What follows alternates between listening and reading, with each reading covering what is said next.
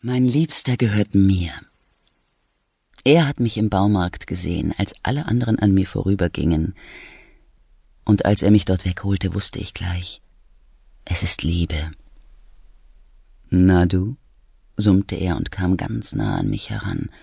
Wer bist denn du? Ich wagte nicht, mich zu rühren und hielt ganz still. Er hat mir vom ersten Moment an gefallen. Er ist groß und muskulös, und ich ahnte gleich, dass er zu Hause am liebsten in Shorts oder ganz kurzen Jeans herumläuft, so nackt wie möglich. Sein Atem fühlte sich warm und feucht an, und ich zitterte.